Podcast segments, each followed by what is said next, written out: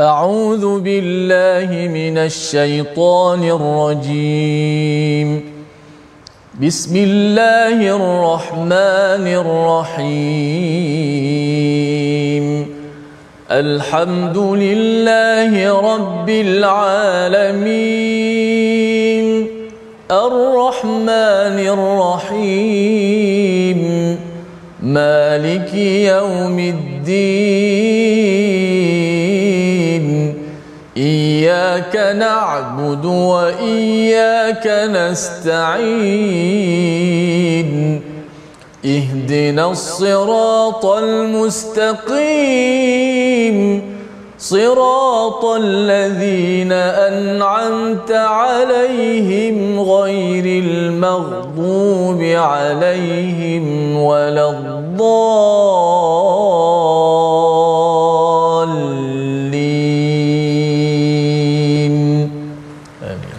Assalamualaikum warahmatullahi wabarakatuh. Alhamdulillah wassalatu wassalamu ala Rasulillah wa ala alihi wa man wala syada la ilaha illallah syada Muhammadan abduhu wa rasuluhu. Allahumma salli ala sayidina Muhammadin wa ala alihi wa sahbihi ajma'in. Amma ba'du. Apa khabar tuan-tuan puan yang dirahmati Allah sekalian? Kita bertemu dalam My Quran Time baca faham amal pada hari ini. Terus kita ingin mendalami pada juz yang ke-29 surah Al-Jin ya pada halaman yang akhir ataupun halaman yang kedua daripada surah Al-Jin untuk sama-sama kita memahami dan memaknai apakah hidayah lagi daripada Allah Subhanahu Wa Taala untuk kita untuk kita bukan untuk jin ya jin satu perkara tetapi untuk kita dan pada hari ini kita ingin bersama Al-Fadil Ustaz Tirmizi Ali apa khabar Ustaz Baik, Alhamdulillah. Ustaz faham khabar hari ni? Alhamdulillah Ustaz ya. Alhamdulillah. Lama kita tak jumpa Ustaz ya. ya. ya. Nak cuba berjumpa dah dengan uh, ke tempat lain pula kan. Jadi alhamdulillah ya Ustaz sihat Ustaz ya. Alhamdulillah. Alhamdulillah ya. okey eh? Alhamdulillah ya. Dan juga pada tuan-tuan yang berada di rumah terus saya doakan kesihatan ceria, gembira bersama al-Quran dan mari kita mulakan doa ringkas kita subhanakala ilmalana illa ma 'allamtana innaka antal alimul hakim rabbi zidni ilma. Kita saksikan apakah sinopsis bagi halaman 573 iaitu pada ayat yang ke-14 hingga ayat yang ke-17 kita melihat kepada jin yang berada di jalan yang lurus dan menyimpang serta tempat pengembalian masing-masing ke arah mana mereka akan pergi. Seterusnya pada ayat 18 hingga 24 hal-hal lain yang diwahyukan kepada nabi dan penjelasan mengenai dasar-dasar risalah ataupun isi daripada seruan Nabi sallallahu alaihi wasallam. Pada ayat 25 hingga 28 pengetahuan tentang kepastian hari kiamat adalah milik Allah Subhanahu wa taala dan itulah yang pasti yang perlu dibuat persediaan yang disampaikan pada hujung surah Al-Jin. Mari sama-sama kita baca ayat 14 hingga 22 memulakan majlis Quran kita pada hari ini. Silakan Ustaz. Baik, Alhamdulillah. Terima kasih Fadil Ustaz Fazrul. Mudah-mudahan sentiasa sihat insya-Allah dan juga kepada semua sahabat-sahabat, penonton-penonton, pecinta Al-Quran. Alhamdulillah kita berada pada penghujung surah Al-Jin, eh, juzuk yang ke-29. Pasti masuk surah Al-Muzammil pula. Eh, Di hujung-hujung ni biasalah surahnya pendek-pendek, sentiasa kita bertukar-tukar surah. Eh, Mudah-mudahan kita sentiasa semangat untuk terus belajar isi kandungan ayat-ayat Al-Quran Karim dan seperti biasa kita share di Facebook apakah sama-sama kita share di grup-grup yang ada mudah-mudahan sama-sama dapat kita sebarkan kebaikan ayat 15 ayat 14 hingga 22 suratul jin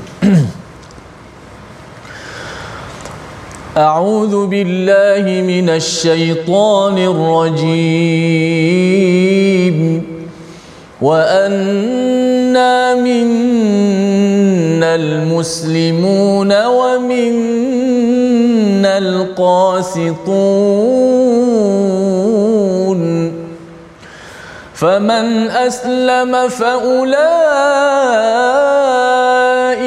تحروا رشدا وأما القاسطون فكانوا لجهنم حطبا وأن لو استقاموا على الطريقة لأسقيناهم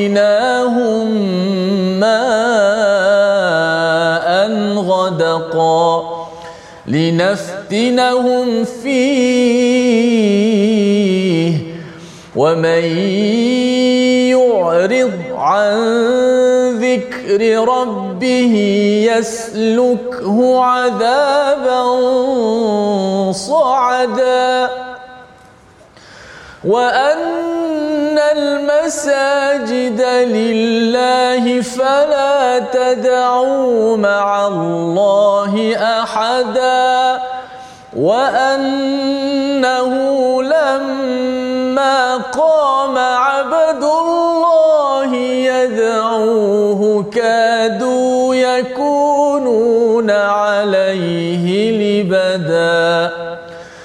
قل إن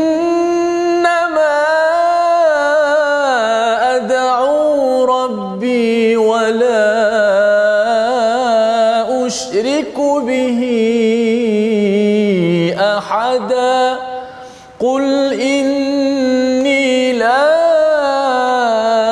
أملك لكم ضرا ولا رشدا قل إني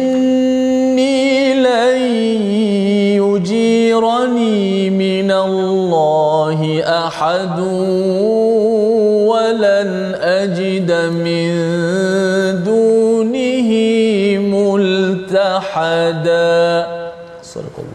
Surah Allah Azim gitulah bacaan daripada ayat yang ke-14 hingga 22 daripada surah Al-Jin ya surah Al-Jin ini bercerita tentang tentang jin tuan ya. Salah satu makhluk ya selain daripada manusia jin adalah yang disampaikan pada surah Az-Zariyat yang diciptakan untuk beribadah kepada Allah Subhanahu Wa Taala. Mereka ada pilihan. Mereka ada pilihan dan uh, konsep jin ya yang mungkin bagi setengah mempunyai konsep yang salah ustaz ya. Yeah. Konsep yang salah ataupun mungkin dekat sekolah menengah tu banyaklah cerita pasal jin, hantu dan sebagainya.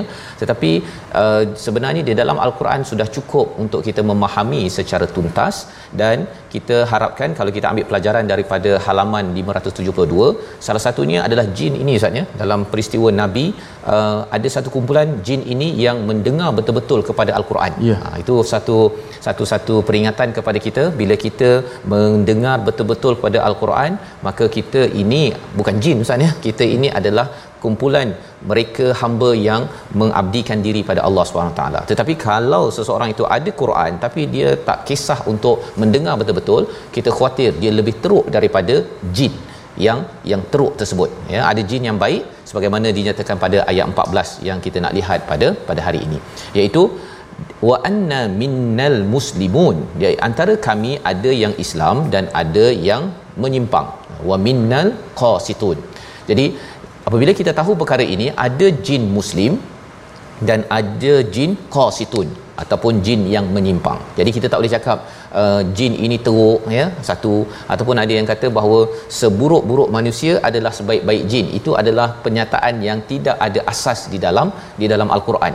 Kerana kita tahu bahawa ada di kalangan mereka muslimun sama macam kita, menyerah diri, ikut peraturan ya, berbanding satu lagi qasitun yang menyimpang dan salah satu yang menyimpang di kalangan jin yang disampaikan di dalam surah al-kahfi yang telah kita baca surah 18 ialah iblis ustaz ya. Hmm. iblis itu adalah daripada kalangan jin.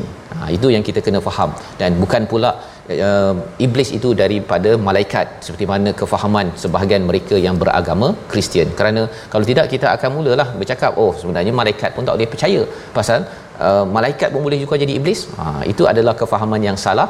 Allah kata bahawa iblis itu adalah di kalangan jin. Baik. Faman aslama. Siapa yang menyerah diri faulaika taharrau rasyada siapa yang menyerah diri? Memilih untuk Islam satu nama agamanya. Tetapi bila sudah beragama Islam dan mengikut menyerah diri ikut peraturan bila sudah masa waktu solat dia solat. Bila waktu baca Quran baca Quran. Bila perlu menunaikan faraid dia tunaikan faraid. Melihat segala peraturan itu dia serah diri dia ikut maka orang ini digelar sebagai apa? Taharrau rasyada mereka ini adalah yang mengikuti jalan kebenaran dalam keadaan uh, hurur. Hurur ini maksudnya merdeka Ustaz. Ya. itu orang yang sebenar-benarnya. Tetapi kalau orang itu bila ada harta uh, orang yang ditinggalkan berebut ya main ambilnya ya kalau mak ayah meninggal dia ambil sahaja. Harta si mak tanpa tanpa mengikut pada peraturan Islam itu sendiri orang ini sebenarnya adalah hamba. Hamba apa? Hamba kepada dunia. Dan ini Allah beritahu sebenarnya pelajaran untuk jin ya jin yang sebenarnya ada muslimun dan juga qasitun tetapi juga pelajaran untuk kita. Jangan jadi teruk daripada jin qasitun ha ya jin yang memang rebut-rebut harta itu. Ada juga ya dapat sikit saja peluang untuk untuk dia apa rasuah ya, ataupun buat perkara yang tak baik dia buat kita tidak mahu jadi lebih teruk daripada jin qasitun tersebut. Dan seterusnya apa lagi yang dibuat oleh qasitun ya jin yang teruk yang menyimpang ini wa ammal qasitun fakanu li jahannam hataba. Ya iaitu bagi mereka dapat bahan bakaran daripada neraka jahanam. Ini pun satu diskusi ustaz ya bahawa jin daripada daripada uh, api ya oh. daripada api. Jadi macam mana pula si uh, jahanam ini iaitu api boleh bakar api. Ha, tetapi sebenarnya kita pun dah ada dah ada dah kefahaman bahawa kita ni kan daripada tanah ustaz kan. Hmm. Kita daripada tanah, kalau katakan kita ambil batu bata, tanah dengan tanah sepatutnya tak boleh, tak ada kesan lah. Tapi batu bata kalau baling kat muka kita memang hancur maka jahanam ini adalah api format lain api format lain yang boleh membakar juga kepada qasitun dan dalam masa yang sama mengingatkan kepada kita jin yang boleh yang kita tak nampak pun tak boleh lepas daripada jahanam daripada azab kita pun kena merasakan ataupun membuat persediaan agar terjauh daripada jahanam tersebut. Tak boleh pula kita rasa oh saya lepas ataupun saya tak payah nak membuat persediaan kerana kerana saya tahu teknik ataupun saya ni kebal tak ada ya ada orang kata saya belajar silat ilmu kebal kan? Nanti alah tak apa kan? Padahal bila dia belajar ilmu kebal yang menyebabkan dia menyembah pada jin itu bagi guru-guru silat kena pastikan dia dikeluarkan. Jangan pula menyembah pada jin ataupun mengasap keris dan sebagainya. Kerana itu sebenarnya kita minta tolong jin. Jin sendiri pun tidak selamat daripada Allah Subhanahu Wa Taala. Pada ayat yang ke-16 bercakap tentang istiqamah ayat ini kita nak baca sama-sama ya ayat 16 dan 17 ini agar kita dapat atau kita ambil dulu ayat 16 ini. Kerana apakah manfaat istiqamah dalam hidup kita ya? Peringatan pada jin peringatan juga untuk kita sebagai manusia. Bersama Ustaz Tirmizi. Ayat 16 ayat 16 Ustaz. baik kita pasakkan lagi sekali lagi ayat yang ke-16 uh, mudah-mudahan kita dapat uh, sebagaimana ayat yang kita baca ini istiqamah insyaallah بسم الله الرحمن الرحيم وأن لو استقاموا على الطريقة لأسقيناهم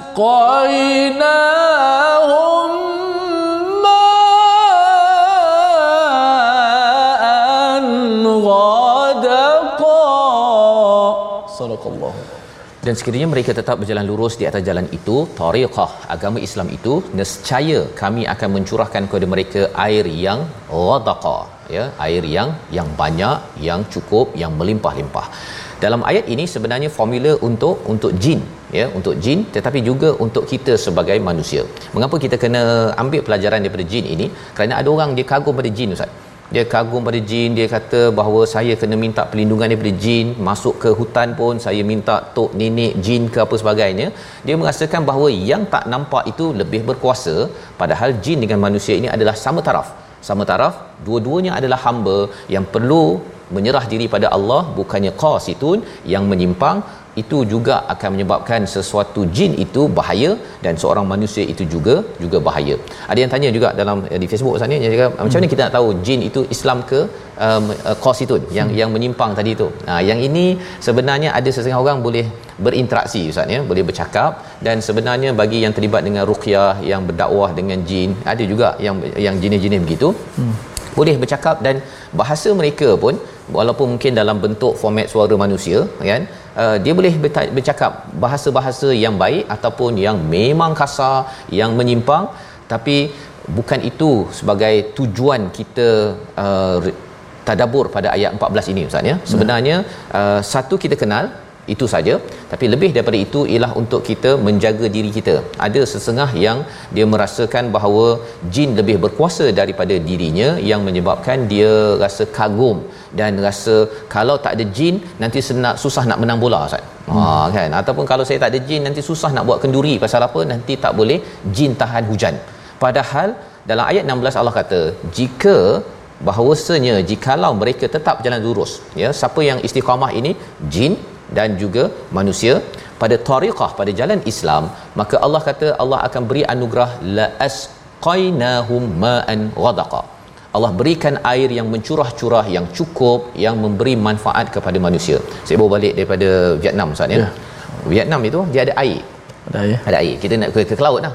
Dengan air tu dia boleh bawa mutiara, dia ternak mutiara betul ada kapal kan. Kapal dan bila saya tengok kapal yang kami naik tu sebenarnya dekat pulau perhentian, dekat pulau Langkawi, dekat tempat-tempat yang ada air sebenarnya Allah akan beri rezeki yang melimpah-limpah ya? Yang tak istiqamah pun dalam jalan Islam pun Allah bagi macam-macam. Apatah lagi kalau katakan seseorang itu ya seseorang itu istiqamah pada jalan Allah Allah akan berikan air air ini apa?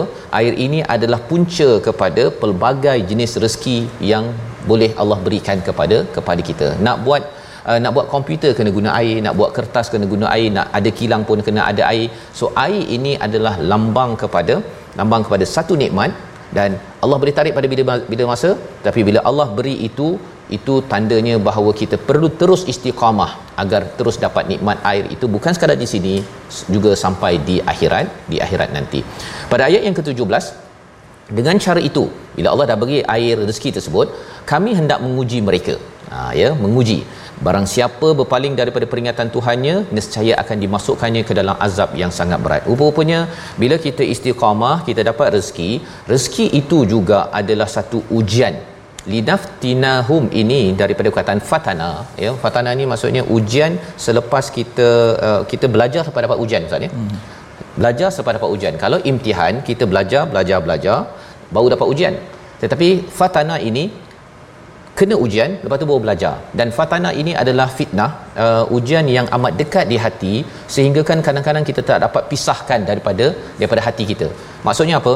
Maksudnya bila kita dapat rezeki kita dapat kereta dapat duit ustaz ya dia menguji hati kita dan sampai kita tak perasan bahawa itu adalah ujian.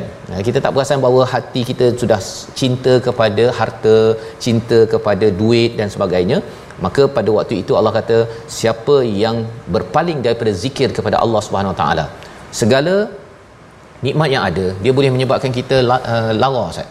Ataupun lalai daripada mengingat Allah Subhanahu Taala. Sembahyang mungkin boleh lambat pasal dapat banyak duit menyebabkan orang itu boleh tak baca Quran pasal dia lebih tenang tengok nombor banyak dalam akaun berbanding dengan dia baca Quran. Hmm. ya salah contohnya orang main saham Ustaz ya. Dia bila dah tengok untung untung untung maka dia rasakan bahawa ingat Allah dengan ingat untung banyak untung itu lagi tenang pada diri dia. Padahal itulah yang akan menyebabkan seseorang itu tidak tidak tidak tenang pada pada akhirnya. Jadi Allah menyatakan siapa yang berpaling yaslukhu adaban sa'ada ya sa'ada ya iaitu diberikan azab yang yang meningkat-ningkat. Kerana apa? Kerana berpaling daripada daripada mengingat Allah SWT daripada ayat yang ke-17 ini kita faham Ustaz. Kalau kita ada azab ataupun ada hukum ada apa ada ujian ingat Allah ujian itu akan jadi lebih lebih mudah ya lebih mudah kita akan jadi lebih tenang. Kita tahu bahawa kita ini adalah milik Allah dan akan kembali kepada kepada Allah Subhanahu Wa Taala. Ayat 18 kita baca sekali lagi ya.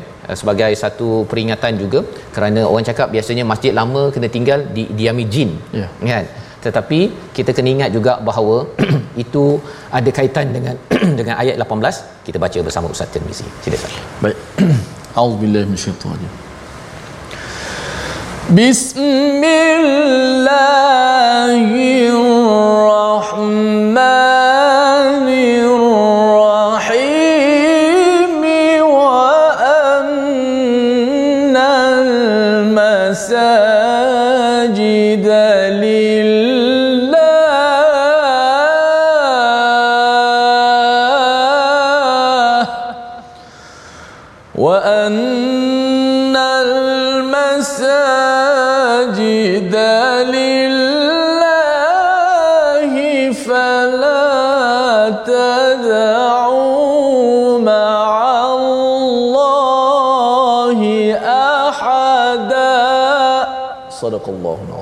Dan sesungguhnya masjid-masjid itu adalah untuk Allah, maka janganlah kamu menyembah apapun di dalamnya selain Allah Subhanahu Wa Taala. Ini adalah satu peringatan, satu bagi para jin, masjid adalah tempat untuk sujud pada Allah Ustaz ya. Hmm. Jangan dia menyembah selain daripada Allah. kalau jin pun telah diingatkan perkara ini maka kita juga tidak dibenarkan untuk menyembah jin ya kita hendaklah menyembah sujud kepada Allah Subhanahu Wa Taala dan salah satu tanda kita bersujud pada Allah kita imarahkan masjid. Ha, kita imarahkan masjid. Bukannya kita biarkan masjid itu diisi oleh jin ustaz. Wah, kan pelik tu kan kan? Mana pergi ramai-ramai orang ni kosong je. Biarlah jin yang isi. Ha, kan pelik. Dan ini adalah satu tanda bahawa apabila kita makin uh, kuat tauhid kita keimanan kata kita kepada Allah kita memang bersungguh-sungguh ingin minta daripada Allah SWT masjid dipenuhkan masjid dipenuhkan tidak biarkan jin sahaja yang memenuhkannya. Membawa kepada perkataan pilihan kita pada hari ini kita saksikan iaitu saqa memberi minum ya menuang ataupun menyiram. 25 kali disebut perkataan ini di dalam al-Quran dan perkataan ini telah pun kita lihat pada ayat 16 bila seseorang itu istiqamah Allah akan mem- mem- mem- memberi ya. Kalau dia haus dia rasa dahaga Allah akan berikan air dia akan berikan segala nikmat untuk menghilangkan kehausan tersebut. Dan itulah yang kita harapkan. Tuan-tuan sudah berada pada juz 29 terus istiqamah sampai juz 30 sehinggalah pada khatam my Quran time yang akan diumumkan tidak lama lagi insyaallah kita berehat sebentar. My Quran time baca faham amal insyaallah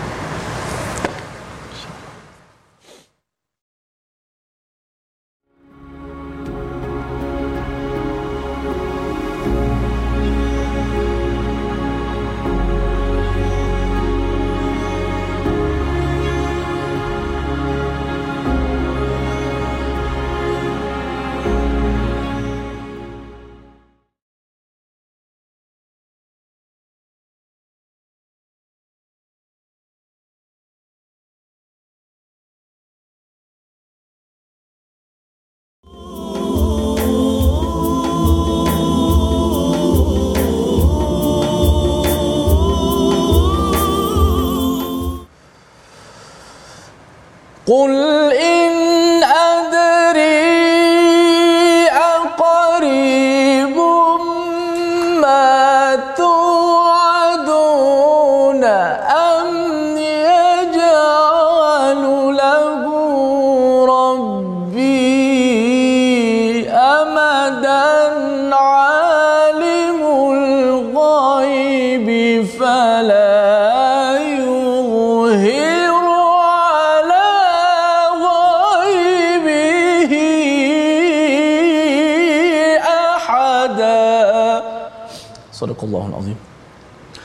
Katakanlah wahai Muhammad, aku tidak mengetahui apakah azab yang diancamkan kepadamu itu sudah dekat atau Tuhanku menetapkan waktunya masih lama. Dia mengetahui yang gaib tetapi dia tidak memperlihatkan kepada sesiapa pun tentang yang gaib itu. Ayat 25 hingga 26 penghujung surah Al-Jin yang akan sama-sama kita tadabbur ya, bersama dengan Ustaz Fah sebentar nanti. Terima kasih kepada semua pecinta Al-Quran. Alhamdulillah terus setia dalam My Quran Time mudah-mudahan kita berada di atas jalan kebenaran Al-Quran dan Sunnah insya-Allah. Jom kita ngaji sikit tajwid sebelum kita meneruskan pada bahagian yang kedua ini. Faman aslama faulaika taharraw rasyada. Sempurnakan bacaan tafkhim ataupun tebal huruf ra dalam ayat ini yang mana ra yang berbaris di atas. Selepasnya ada waw mati. Huruf yang tebal Selepasnya ada waw mati kita kena hati-hati sedikit. Ingat saya ulang, huruf yang tebal sama ada ra, qaf, ta dan sebagainya. Selepas tu ada waw mati, maka kena hati-hati. Kenapa? Kesalahan yang mudah berlaku di kalangan pembaca-pembaca Al-Quran bila bertemu dengan huruf tebal, bertemu dengan waw mati selepas itu ialah menipiskan huruf tebal itu. Yang sepatutnya dibaca dengan tebal, dibaca dengan tarqiq nipis. Contoh di sini, taharra, senang je sebut kalau ra. Tapi lepas tu kalau ada waw mati dia akan jadi taharrau. Ramai yang baca taharrau rasyada. Tak boleh baca macam tu. Liqaumi. Jangan baca liqaumi. Qaf kalau dinipiskan jadi kaf. Ra kalau dinipiskan jadi ra. Tak tahu tak tahu jadi huruf apa tapi uh, masih lagi huruf ra cuma sifatnya tak tak tak lengkap. Tidak tepat. Maka hati-hati taharrau rasyada. Sama-sama kita sebut. Satu dua mula taharrau rasyada jangan baca taharrau. Taharrau rasyadah jangan. Kita baca taharrau. Ra rau bukan rau. Okay, hati-hati bila berjumpa huruf tebal yang mana selepasnya ada waw mati supaya kita dapat menyebut mengekalkan ketebalan huruf sebelum waw mati itu wallahu alam kembali kepada Ustaz Fas. Baik terima kasih ucapkan pada Fadil Ustaz Tirmizi menjelaskan tentang bacaan huruf ra sebentar ya. tadi Ustaz ya hmm. di mana kita sudah pun melihat dalam ayat yang ke-14 sebentar tadi dan moga-moga kita dapat baca dengan lancar dan terus kita ingin melihat dalam ayat yang ke-19 ya sebentar tadi sudah pun kita membaca bagaimana peristiwa pada ketika Nabi solat ya di Mekah wa annahu lamma qama Abdullah. Ya Abdullah ini siapa?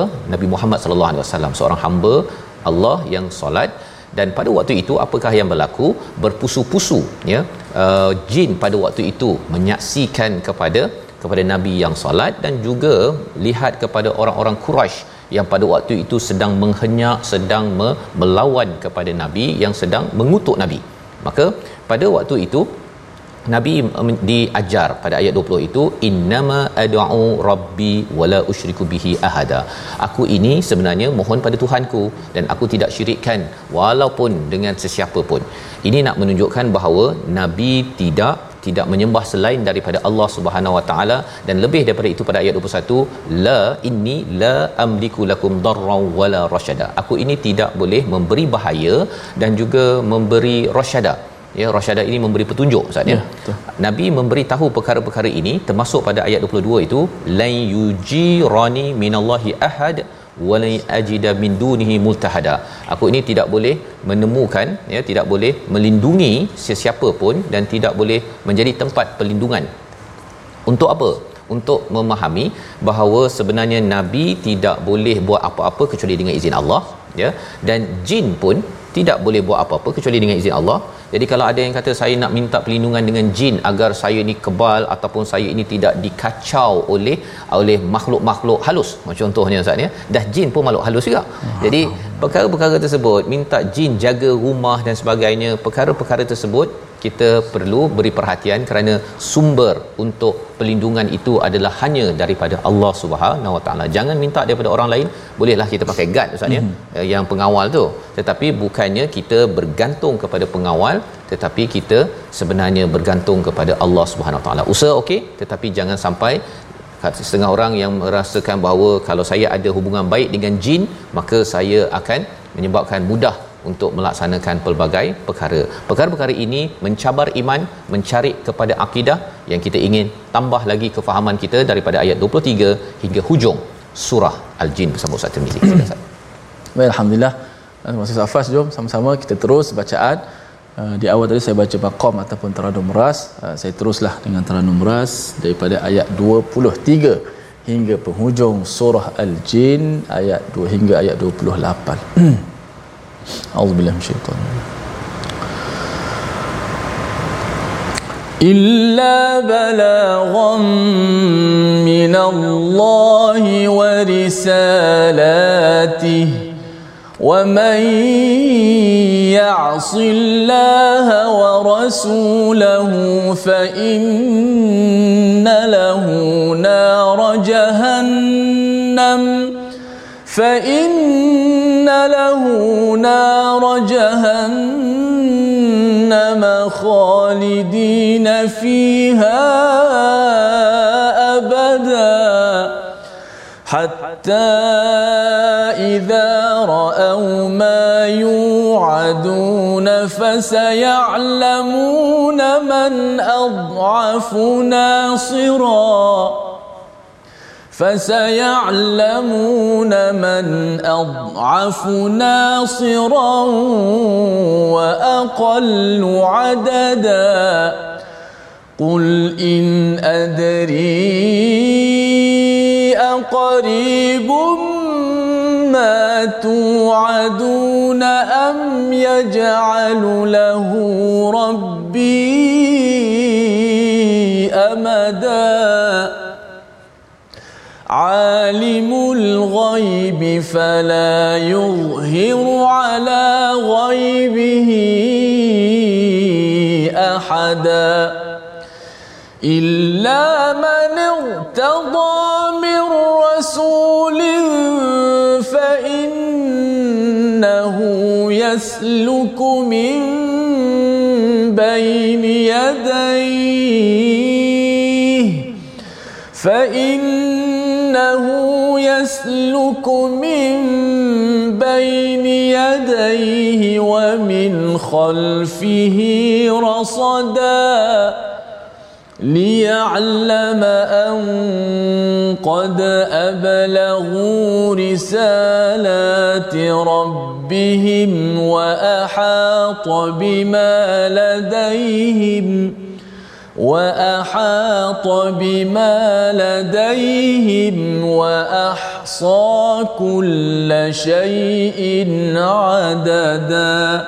صدق الله Surah Al-Nazim gitulah bacaan ayat yang ke-22 hingga ayat yang ke-28 kepada hujung surah Al-Jin di mana uh, bila ayat 23 sebentar tadi illa balaghan minallahi wa risalatah ya iaitu bercakap tentang apakah yang diajarkan nabi ya kepada kepada orang-orang musyrik di Mekah tersebut bahawa nabi ini tidak tidak berkuasa apa pun? La amliku lakum darran wala rasyada pada ayat 21 dan juga tidak boleh menjadi tempat perlindungan boleh menolak kepada bala sebagainya kecuali nabi ini apa? Balaghan ya iaitu menyampaikan risalah daripada Allah dan diingatkan siapa yang derhaka kepada Allah dan Rasul maka ada balasan ya balasan azab jahannam seperti mana ayat yang ke-23. Jadi dalam ayat ini menekankan kepada kita kefahaman tentang rasul itu siapa. Ya, rasul itu Nabi Muhammad sallallahu alaihi wasallam itu adalah hamba Allah, Abdullah istilahnya dan perlu jelas bahawa nabi tidak boleh memberi uh, darurat ataupun uh, mudarat kepada seseorang ataupun menolak sebarang sebarang azab. Kalau kita cinta pada Nabi Muhammad sallallahu alaihi wasallam, yang perlu kita perjuangkan apa? Perjuangkan ketauhidan yang diperjuangkan oleh Nabi. Seperti mana yang dinyatakan berkali-kali dalam ayat 20, 21, 22 dan 23. Hatta idza ra'au ya. Aku hanya menyampaikan ataupun pada ayat 24 sehingga mereka melihat azab yang diancamkan kepada mereka maka mereka akan mengetahui siapakah yang lebih lemah penolongnya dan lebih sedikit jumlahnya. Dua perkara dalam hidup kita Ustaz ya. Di mana orang kadang-kadang dia nak bergantung kepada orang lain pasal dia tengok orang itu uh, boleh tolong orang lain dan banyak follower ya uh, ketika saya ke Vietnam itu saya uh, ada ramai orang dekat sana dia memilih untuk uh, menghambakan diri pada Ho Chi Minh contohnya. Hmm. ya dia dia kagum sangat pada tokoh Ho Chi Minh tersebut. Pasal Ho Chi Minh ini dia suka tolong orang pada waktu dia menjadi pemerintah. Jadi sampai ada yang yang memang beratur panjang untuk tengok dia punya mayat yang telah di apa telah di disejuk ataupun dibekukan hmm. uh, dan lebih daripada itu ada yang sampai menyembah perkara-perkara ini. Jadi dalam hal ini kita tahu bahawa sebenarnya kita yang ada banyak pengikut ke yang boleh memberi pertolongan ke semua itu adalah anugerah daripada Allah Subhanahu Wa Taala. Ini pelajaran untuk jin tetapi juga pelajaran untuk untuk kita. Ya, pasal apa? Pasal tak ada apa-apa Ustaz ya. Pada bila-bila masa sahaja Allah boleh menarik apa sahaja yang follower, pengikut kita ataupun apa sahaja yang kita mampu buat kerana Allah lah yang ber, berkuasa. Lebih daripada itu, Nabi diajar pada ayat 25 dan ayat 26 ya, bahawa apa? In adri, aku tidak tahu apakah telah dekat apa yang telah dijanjikan ataupun apakah ada masa yang panjang. Cerita tentang apa? Hari kiamat Ustaz. Hmm. pasal hari kiamat ni biasalah orang cakap uh, lama lagi ke pendek lagi ke saya nak tahu rahsianya tahun 20 25 ke ataupun tahun 20 30 nabi diajar untuk untuk cakap bahawa in adri ya itu aku ini tak tahu ya tak tahu. Ha, jadi bab-bab yang ke depan ini tak tahu yang tahu siapa? Allah. Allah saja yang tahu fala yudhiru ala ghaibihi ahada. Allah tak keluarkan jadi dalam kefahaman ini bila ada orang kata kalau awak lahir pada bulan Januari awak ini akan jadi begini begini begini kalau awak ini uh, tanda tangan begini awak akan jadi begini begini begini sesuatu yang bersifat kehadapan perkara yang tidak nampak sebenarnya itu adalah satu penipuan Ustaz. Hmm. Allah tak tak tak tak beri pun kepada Nabi sallallahu alaihi wasallam pun tak bagi kecuali sedikit yang uh, Allah cakap pada ayat 27 ini illa manirtada mir rasul daripada rasul nabi uh, rasul-rasul yang ada. Jadi selain daripada rasul kita cakap jin kata oh nanti kita dapat tahu apa yang berlaku pada tahun 2024 contohnya ataupun uh, siapa yang akan menang Ustaz ni kan. Hmm. Ha yang tim A ke pasukan B contohnya semua itu hanyalah permainan sahaja ya. Semua zodiak horoskop apa semua yang uh, tilik-tilik masa hadapan itu guna jin ke tak guna jin semua itu adalah perkara ghaib yang tidak siapa siapa pun ketahui kecuali kecuali Allah beritahu seperti mana dalam ayat 27 pada rasul sah sahaja. Jadi di sini ayat 27 ini kita baca sekali lagi untuk memastikan kita jangan tertipu ya dengan segala segala perkara-perkara masa hadapan yang tidak berasaskan kepada fakta. Ayat 27 bersama Ustaz Tirmizi. Silakan. A'udzubillahi minasyaitanir Bismillahirrahmanirrahim. Illa man irtada min rasulin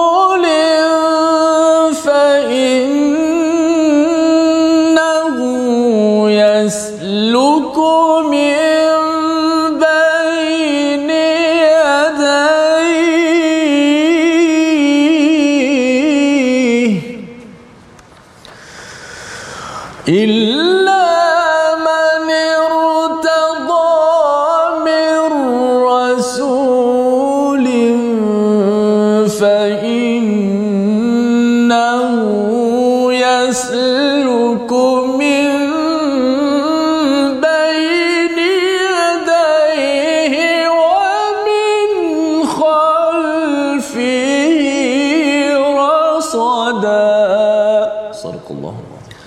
Allah Nazim kecuali kepada Rasul yang diredainya maka sesungguhnya dia ditempatkan penjaga-penjaga iaitu malaikat di depan dan di belakangnya. Jadi apakah yang diberitahu perkara ghaib ini?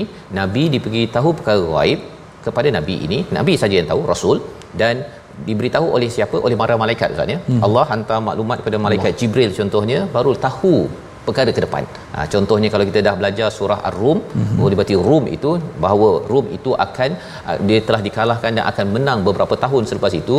Perkara ke depan itu hanya datang daripada siapa?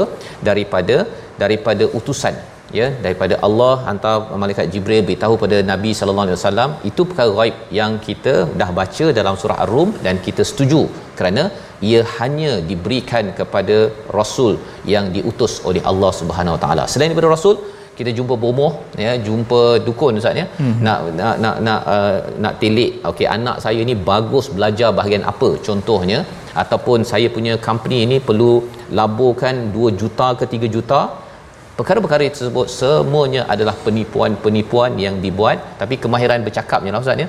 Kadang-kadang orang bila bercakap bomoh tu dia kata hmm, ha dengan berasa asapnya apa sebagainya. Oh saya dah nampak dah. Ha kan? Dia dah nampak. Kalau dia nampak hebat sangat dia belah yang buat sendiri untuk jadi kaya untuk jadi apa terkenal dan sebagainya kan? Tetapi kita tahu dah orang itu macam itulah juga. Yeah. jadi tuan-tuan perempuan bagi uh, semua sahabat al-Quran yang mengikuti My Quran Time ini kita harapkan cara kefahaman ini ya kita dapat bantras ya dalam kehidupan kita agar kita tak terpengaruh dengan perkara-perkara yang yang bersifat khurafat dalam kehidupan sehingga ada orang yang pergi ke kubur misalnya hmm. ha, banyak kes-kes yang berlaku sekarang ini kerana kefahaman tentang surah al-jin ini ya perlu difahami secara secara tuntas dan pada hujung surah ini ayat yang ke-28 Allah menyatakan supaya dia mengetahui bahawa rasul itu telah menyampaikan risalahnya sementara ilmunya meliputi apa yang ada pada mereka dan dia menghitung segala sesuatu satu per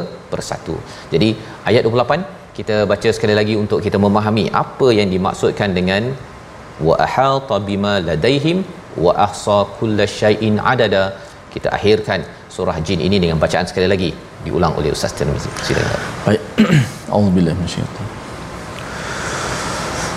ليعلم أن قد أبلغوا رسالات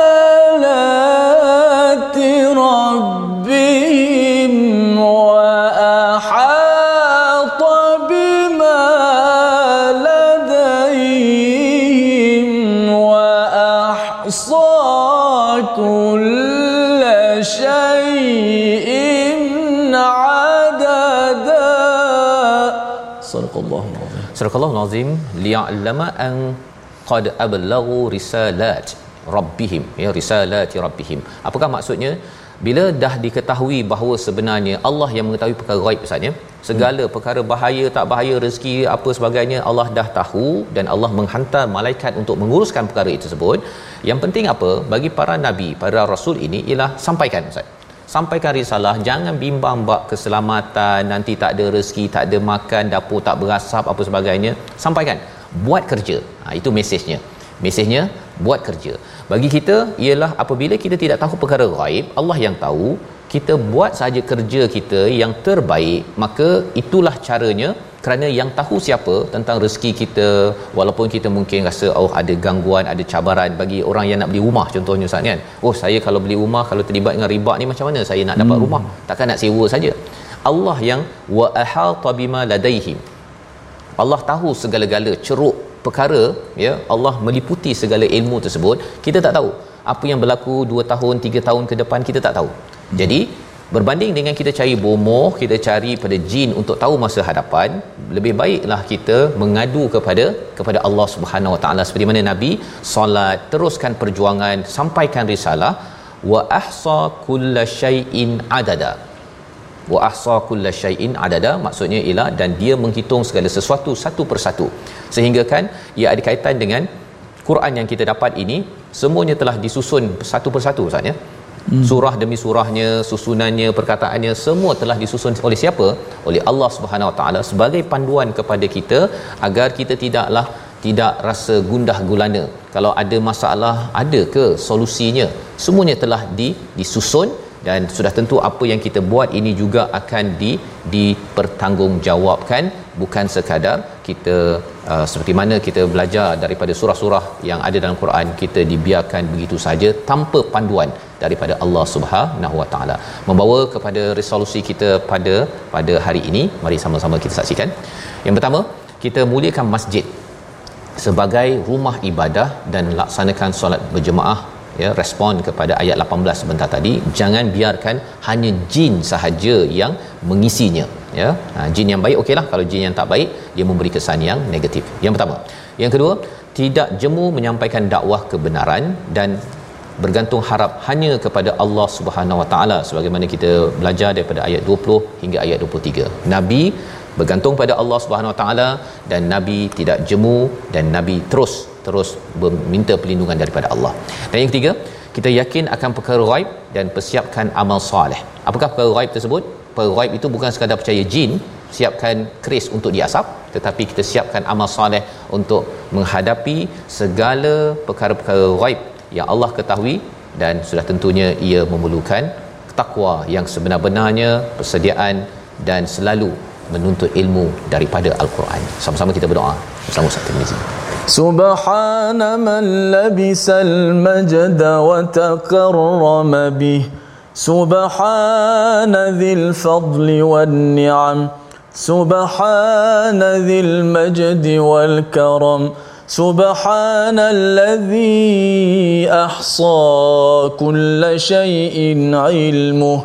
سبحان الله عالم الخفيات رفيع الدرجات.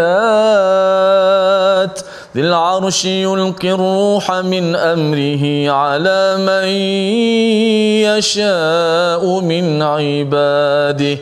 غافر الذنب وقابل التوب شديد العقاب. ذي الطول لا إله إلا هو إليه المصير. يا رب العالمين اللهم اهدنا الصراط المستقيم. صراط الذين أنعمت عليهم من النبيين والصديقين والشهداء والصالحين وحسن أولئك رفيقا. يا رب العالمين. وصلى الله وسلم وبارك على محمد وعلى آله وصحبه أجمعين. والحمد لله.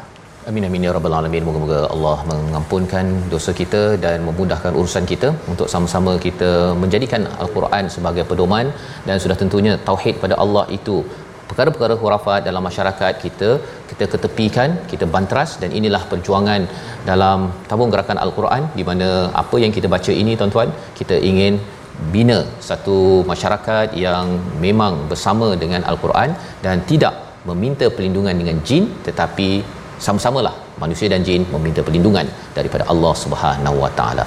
Kita bertemu lagi dalam surah baru pada hari esok insya-Allah surah Al-Muzammil dalam My Quran Time baca faham amal insya-Allah.